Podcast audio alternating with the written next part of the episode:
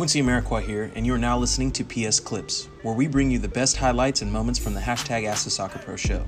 You can subscribe to listen to more clips, this full episode, and all our other Perfect Soccer radio shows over at perfectsoccerskills.com slash radio. That's perfectsoccerskills.com slash R-A-D-I-O. I do this many drills, I do it this often, I do it this long and this frequently, and I don't see it working because of this, this, and that. If, if you're not able to provide that kind of information, then chances are you're not doing enough, which is why you're not getting better.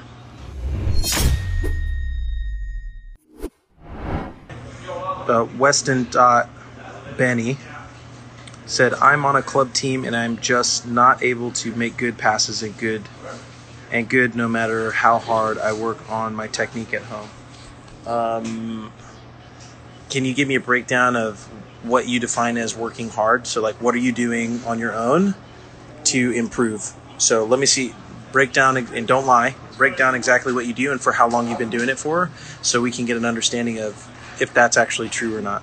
Okay, so Weston said wall passing, mostly like practicing turning and stuff. Yeah, but how many reps? How many hours a day, how many weeks have you been doing it for? Um, my guess is you're not doing enough work.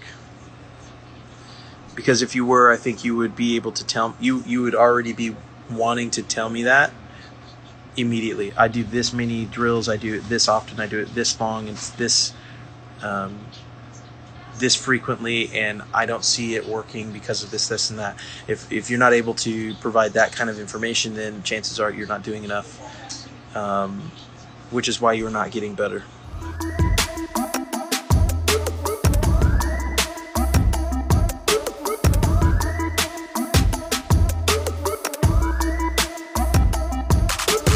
skills.com slash R-A-D-I-O.